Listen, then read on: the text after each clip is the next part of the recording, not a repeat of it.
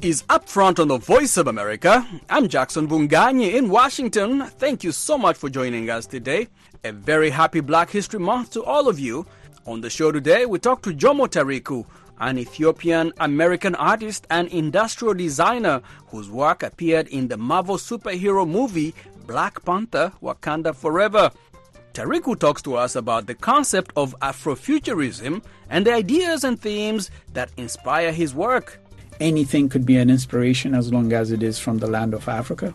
So I try to focus on architecture, uh, hairstyles, uh, colors, food, uh, the, the landscape, the wildlife. We also talked to Tanzanian filmmaker Honeymoon Al Jabri about her new movie, Dodoma, and some of the challenges facing African filmmakers. I try to do to get north, west, south, and central and east. So that means the whole Africa because I have cast from West Africa, Nigerian Ghana, South Africa, Malawi. But first, let's hear from you, our listeners. We asked our listeners in Ghana about the economic situation in the country and some of their ideas on what can be done to fix it.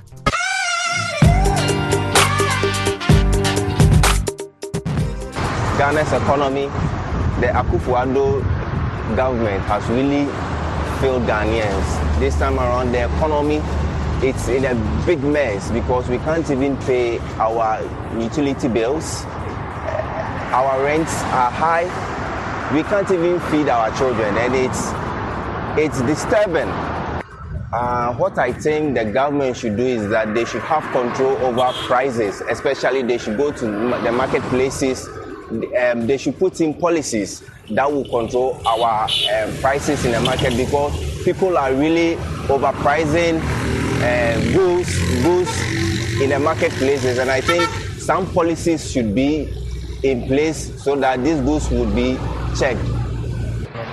Um, the economy is actually not treating us well, not really treating us good, affecting business here and there. You know, clients complaining of high cost of materials and work and everything. Uh, it's really too bad. Um, the government should look at pri- the private sector, I think, because we have the majority. Those who are working for ourselves, the entrepreneurs and everything, they should invest more and stop too much borrowing. That's all I can say. Many thanks to all of you for contributing your opinions to the show. This is Upfront on the Voice of America. I'm Jackson Vunganyi. Marvel's Black Panther movies 1 and 2, both set in a fictional African country, have broken box office records. The first made over a billion dollars at the box office, while the recently released sequel, Black Panther 2 Wakanda Forever, has made over $842 million so far at the global box office. But commercial success aside, the superhero movies, based off a comic strip, have become a cultural phenomenon steeped in the concept of Afrofuturism, which is defined as a cultural aesthetic that imagines a future where science fiction and the black diaspora intersect. And the popularity of the franchise has amplified the debate that there needs to be more diversity and representation of African culture in the global film industry. Jomo Tariku is an Ethiopian American artist and industrial designer who created some of the furniture featured in the movie. His work can also be found in the Metropolitan Museum of Art in New York and the Los Angeles County Museum of Art. He joins me today in studio at the Voice of America to talk about the inspiration behind his designs and the need for representation in the global design industry. Um, my journey started maybe 30 plus years uh, earlier. Um, I I ended up studying industrial design, and as part of your industrial design, you have to do a design thesis, and uh, I selected to do um, how to come up with a method for creating a modern line of African furniture, uh, and not be completely back then, not to be focused in creating one of a kind, but how how you would actually develop a series of set of furniture pieces that you can make and make, first of all design and make Mm. uh, and the reason I did this was because uh, back in 92 93 I already uh, have noticed that we were not represented in the market uh, in the general uh, home decor market well, when it comes to African uh, based design. Uh, if if any, uh, would mostly be focused towards what Europeans would be thinking what African design is, masks and animal prints. Um, I always like to to um, say that there's nothing wrong with those. It's just that uh, us being a you know, We need to be part of the conversation. people, Yes. Mm. uh, our contribution is not only these things and not the European and reinterpretation of those things. Right, right. Where do you draw your inspiration for your furniture in terms of uh, concepts, ideas, themes? Uh, I draw my mostly from sub-Saharan Africa, and I try my best not to only focus on pre-existing, um, traditionally made furniture pieces. Uh, again, part of my thesis uh, argument was anything could be an inspiration as long as it is from the land of Africa. So I try to focus on architecture, hairstyles, uh, colors, food, uh, the the landscape, the wildlife, anything that piques my interest ends up on my sketch pad as a potential launching pad for coming up with new ideas. Mm. Now, I've seen some of your work, and a couple of them looked familiar. For example, the, the stool, the Ashanti stool, Yes. and, and the comb. You know, what, what draws you to these objects? Is it the, the when you're thinking about reimagining them or reinterpreting them? Yeah. Are you drawn because of their history, their background, like the significance in culture, or is it because of the design aesthetic? all of them. I mean, I grew up. My, my father was an avid historian. He loved to read books about history, and it didn't matter from which part of the world. Uh, so things like that, and just by the mere fact of, you know, when we were uh, growing up, you you'd be considered lucky if at home you had uh, what back then was volumes of encyclopedia, you know, A to Z, and we had those. Those were where if I That's the read- modern day internet, so Yeah, modern day Google or social media. yeah, these are, these are things that I would flip through and look at the, mostly, unfortunately. And this is, I think, should have been an indication that I'm a visual person. Yeah. I would mostly look at the pictures, where they're from. Uh, and that kind of carried over into these things that I do. So the Ashanti or the um, uh, the Afro hair pick. I mean, these these are like uh, these are objects that you know even in passing you see them and they tend at least from That's- my angle striking. it's very striking Mm. so it's not only about the historical significance and what they mean it's just also the those organic shapes that I've grown up with even though we've never had an Ashanti stool you know once I saw that in a you know in a book that's been like uh, It was ingrained into your brain. into my Yeah, brain, yeah. never- you know, I never got a chance to reinterpret it my way. So where I can put my signature while respecting where I got the idea, and always I name. I name my my designs, the final designs, after the things that inspired me because I want people who don't know, and I, I've run into Ghanaians, they make the connection. Mm. So you want it to be a gateway into the culture, Yes, into the larger culture, right? Not, not only for Africans, but for everybody, because you might not know what an Right, absolutely. is if you're, let's say, from different From East of Africa, yeah, yeah, Yeah. yeah. And w- what is it like to be uh, a black industrial designer in terms of the marketplace of ideas and products? Mm-hmm. How open is the design industry to people like yourself? Uh, it hasn't been open. There is still uh, struggle. Uh, there's not that many, uh, many of us uh, practicing, and doors are finally opening. Uh, we want more. I want more uh, people from the continent of Africa, in the diaspora, and from here to actually look into industrial design as one way to not only make a living, but also to put their own interpretation and contribution into the design canon. And I, uh, yes, things are changing. Yes, we're contributing. We're adding to the design canon, but recognition has been lacking. And finally, uh, I think we're making headway. Is this the moment you think it's? Do you think? I mean, so so some of we've seen movements come and Yeah, go. Yes, and, and and I agree with you. We have to be a bit cautious about this because, like you said, you have to be careful that it's not a fad. Yes. Is the industry are the museums collecting African art and design into the fad of okay, let's collect few from few designers like me, Mm. and once they hit you know super saturation from their perspective, they just walk away. Mm. So that's where the advocacy of you know groups like I'm part of the Black Artists and Designers Guild consistently sustain the momentum. It has to be sustained mm. because our contribution is consistent. It needs to be moving forward. There's more of us coming behind us. There are people, who, even though I said there might not be many of us, how do I know? Maybe there's more of us. Absolutely. You know, so we have to reach out, bring people into the fold, and promote their contribution and not only us. In case you're just joining us, this is Upfront on the Voice of America. My name is Jackson Vunganyi. I'm chatting with Jomo Tariku, an artist and industrial designer behind some of the set pieces featured on the blockbuster Black Panther Wakanda Forever movie. Jomo Tariku joins me in studio here at the Voice of America. Have you collaborated at some at this point with any of the artisans, whether in these different cultures, different spaces, uh, different countries that have actually contributed to making these uh, original arts? Have you thought about? I have, and unfortunately, it might be because of the length of time it's taken me to build my own career, the 30 year journey that has not materialized. It's not because I haven't thought about it. Uh, I, I remember reaching out, uh, making connections in Rwanda. That didn't pan out partially because of, uh, you know, I couldn't travel at one point. Logistics. Yeah, logistics, income, and all these uh, family responsibilities, but is always at the back of my mind. So, at a minimum, my goal is to participate in few um, design events uh, within Africa and contribute into that. And I've participated in Accra, Lagos, and obviously in in Addis.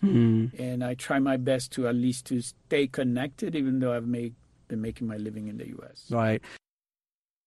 Afrofuturism, uh, how would you define it in terms of uh, furniture design? And what are some of, uh, I guess, misconceptions of what a, a black furniture or black industrial designer should be? I, I don't know if I don't think there's a huge the, the great thing at least from the way I understand Afrofuturism is open from for any perspective from the black experience be it from the continent of Africa the Caribbean the the US Europe wherever we've settled and where our uh, ancestors have moved on.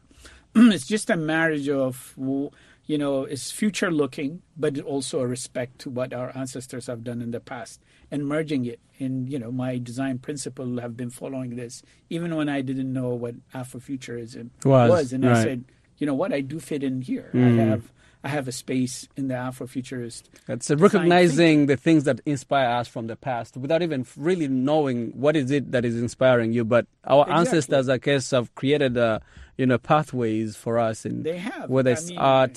Yeah. uh, for me, when I see handmade stools and objects and craft, it just fascinates me, and I I keep on trying to pass this on to other designers that we really need to give respect for these people.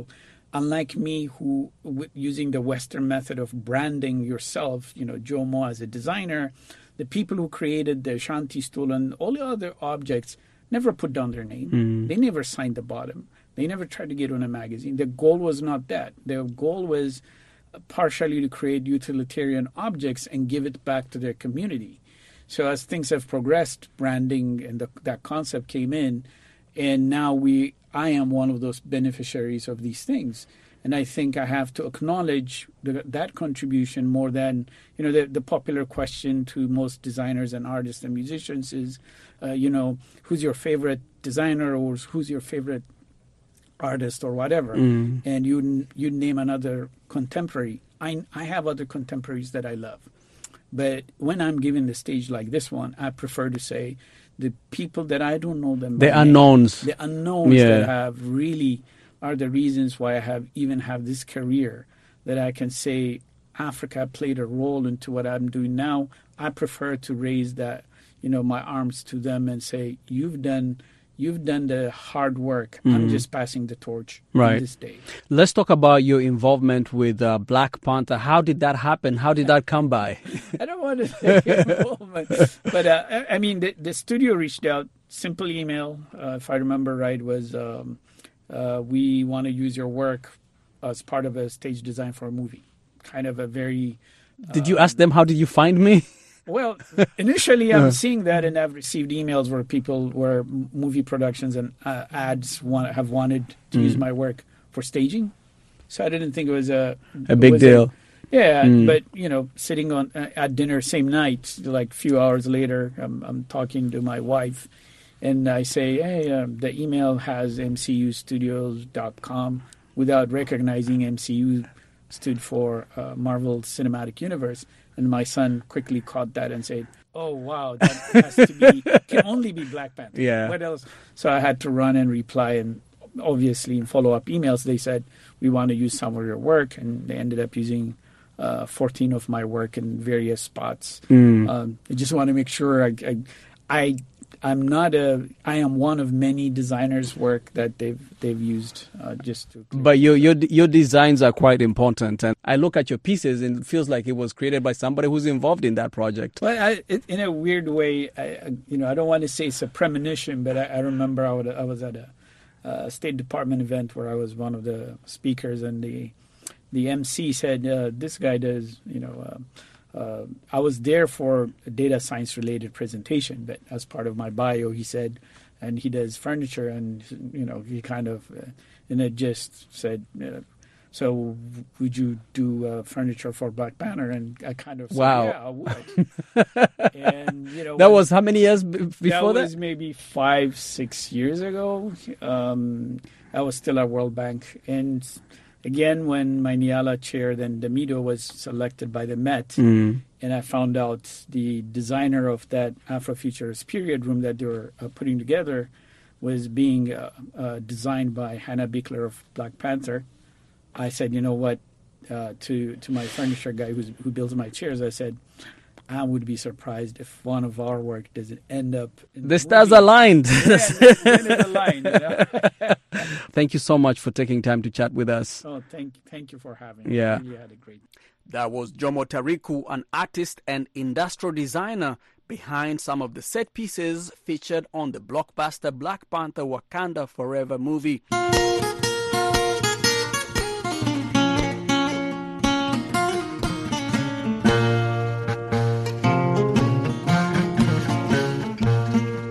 You're listening to Upfront on the Voice of America. Let's take a quick break. We'll be right back. The economy is really bad. Things are expensive, like transportation fees. We can't even afford food. Yeah. The government should stop building the cathedral and use that money to build the one district, one factory. Because even now, there are so many nurses that they have not been posted. Things are really expensive in this country, so the cathedral should be cancelled and he use that money to build the one district, one factory, so that the unemployment will be employed. Welcome back. This is Upfront on the Voice of America. I'm Jackson Vunganyi. Now, from Nollywood to Hollywood, the African film industry is one of the fastest growing industries in the world, bringing in billions of dollars in revenue each year. Now, even though many African film production budgets are small compared to their Western counterparts, the movies are both dynamic and vibrant, and they contribute significantly to the global film landscape. Honeymoon Al Jabri is a Tanzanian filmmaker whose roles include writing, producing, and directing documentaries and feature films. She talks to me about her new movie, Dodoma, which boasts of a cast that represents much of the continent, and how, even as they struggle to find financing, African filmmakers strive to tell the stories that are unique to Africa and that resonate with audiences both within and outside the continent. Uh, Dodoma is a film about love and loss, and uh, it's just right time for these two lovers. They soulmate, but they couldn't get to be together because of timing. And uh, the movie is shot in Mafia Island. It's a beautiful island in Tanzania, and the cast and crew are all over Africa. So you, you said earlier that this is one of the first films that has a cast that is representative of the whole continent. Yeah, because uh, I try to do to get north, west, south, and central and east. So that means the whole Africa because I have casted from West Africa, Nigeria, and Ghana, South Africa, Malawi, uh, Central Africa, Kenya. Was that Tanzania. intentional on your part, or that you wanted to make a quote unquote Pan African movie? Yeah, yeah, that that was the first thing I wanted. I was like, I will find the best of each country that I, I, I was aiming, like uh, each part of the continent. So I got South Africa. This lady called Tumi Morake. She's a big comedian in South Africa, and uh, the second girl was from New York, but she's uh, South African. Her name is Nono. When did you shoot the film? Uh, we shot it in May. Okay, Yes. during the pandemic. How how difficult was it to make the film during the pandemic? Oh, it's it's it's very difficult because like you had to eliminate a lot of things to be able to get the permission to to film. So had to film with less crew as much as we can because we are not allowed like uh, to have a lot of people at the same place. So we we made a lemonade from the lemons we had. Did that affect uh, the quality of the film, or do you feel like you were able to have a final product that uh, was reflective of the of the effort, but also captures quite the story quite well? Yeah, it captured everything that I wanted. You know, like uh, human uh, flexible. Like if you tell like we have three people, people they'll be like, oh, we have three people, then they can divide that job for three people. But when you say, hey, this job can be done, and you have two people, and that's what happened. Like, hey, we we want to make this, and I think we are all able of doing it. We can just uh, push a little bit. Maybe we can add one hour of doing it, or we can try to do as much as we can to get done according to the time, the place, what we had. No, everybody's uh, putting in extra effort to make to make sure Yes. that this works out, even if Yes. you're working with a, a smaller crew. Yes. Um, and who are you targeting with this film? Who is your target audience? My target audience is uh, Africans and diasporas. Uh, I feel like uh, we as African, we have to tell our own stories because if we don't, somebody else will. And if when they do it, they'll tell different story the way they perceive African or they think Africa we are. Like this uh, new movie about uh, Viola Davis about uh, the women hero. It's a little bit contradiction because we let other people tell our own stories. That's what my fear is. Like African, who have been letting people acknowledge and write our our history, and we are laid back and look or read from the people who we don't know or they think they know us. So that my my ambition is to like uh, to collaborate with African or Pan Africans to create something that will speak our name, will acknowledge our efforts, and will make us our our heroes, our heroes. The heroes of our own stories. Yes. Okay. Uh, Let's talk about you as an independent filmmaker. What are some of the challenges that you face as a, an independent African filmmaker? But usually I say I start with like three strikes. I'm a female, African, and uh, in this world of uh, film, like a lot of directors we know, they're men, white males, that they really, you know, stand still in this uh, industry. So it's very hard for people to believe in women, especially African women and like uh, even Netflix itself, like uh, I had the first film, they didn't want to take it because they say I am from East Africa, and they didn't take East African content then. So I had film and I didn't know where to take it, and uh, like it's not like I have funds from like maybe uh, organization. It's like uh, my work. I work, I get money, I save, and I create things because I believe like I want to tell African story and I will keep putting my face in, right there until they will believe me one day and be able to get fund because I tried in Tanzania. I even used their products like uh, Serengeti beer, but I asked them for sponsorship. They didn't want to give to me. So like Tanzania, I got zero sponsorship. And uh, usually Do say it's hard. that, do you feel that if if you are a man who is uh, going to them for, for these funds, it would have been easier for you if you were uh, uh, a so white male to look for money? Definitely. Definitely. Like I know like our culture in Tanzania right now, if a white male from Hollywood go to Tanzania and talk to those beer company or like sugar company or any company that will have to advertise in the film. In heartbeat, they'll say yes. I saw so many times foreigner come to Tanzania and they get sponsorship, they get funds and everything, and people they round around them to cheer them their work because they're just from abroad mm, and if, uh, if they have something to offer. Yeah. Mm. But that has not stopped you from making your movie. You're saying you're using your own personal resources to to to make these stories, to create these stories, uh, because you understand the importance of the stories. Um, what advice would you give to an upcoming filmmaker, young female filmmaker that looks at your movies and is like, you know, I want to be like Honeymoon one day, create these movies, make these stories, and tell these stories? I think start to create. Create with which whatever you want, however you want, whenever you want, just keep creating. Because I believe this, if you wait to get a real fund, you get a lot of millions. That doesn't come easy. But nowadays, the life has become very easy for filmmaker. You can use even a phone to film something. Start to create. You know, sometimes we think like, oh, I want to be a filmmaker. Don't think that you want to be a filmmaker. Be a filmmaker. Start to create. Mm. If you want to be a writer, start to write now just keep writing. You, know, like this script I wrote seven years ago. So I have like 25 of the scripts in my computer. Like wherever I feel age of writing, I write, and uh, I feel like okay, one day I'll get money to uh, produce this film. I'll produce. So if you want to be a filmmaker, if you're a writer, start to write. If you are content creator, start to create content. And uh, no is not a word. Mm. Just keep pushing. Keep pushing. Keep. Yeah, because it's your dream. It's either you work on your dream or somebody else's dream.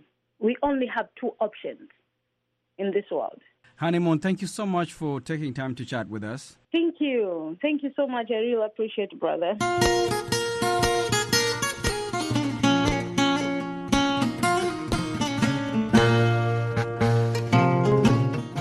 And with that, we come to the end of our show today. Many thanks to all of you for tuning in. Remember to connect with us on our social media platforms at VOA Upfront on Instagram and on Facebook. Until next time, let's connect again right here on the Voice of America. I'm Jackson Vunganyi. Goodbye, everyone.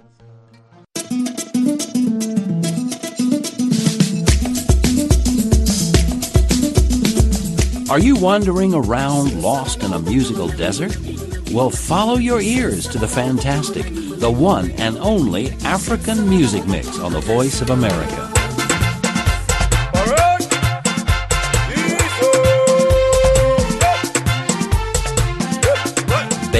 Yourself in this musical oasis. From the north to the south and from the east to the west, the African music mix plays only the best. Yes, sir. NATO C. Hey. Tune in at 200, 300, 1200, and 1300 UTC GMT. Every day, right here on VOA Africa. Hello, Africa. This is James Butty, host of Daybreak Africa, inviting you to join me every weekday morning at 3, 4, 5, and 6 hours UTC as we bring you the latest in African news, features, and sports. You can also be a part of Daybreak Africa through our listener mail segment by sending your comments and opinions to Daybreak Africa at voanews.com. You can also call us and leave us a voicemail at 202 205 9942 that's 202-205-9942. And when you hear the Voice of America identification, press the number 25 to leave us your message. Start your day with Daybreak Africa every weekday morning at 3, 4, 5, and 6 hours UTC on the Voice of America.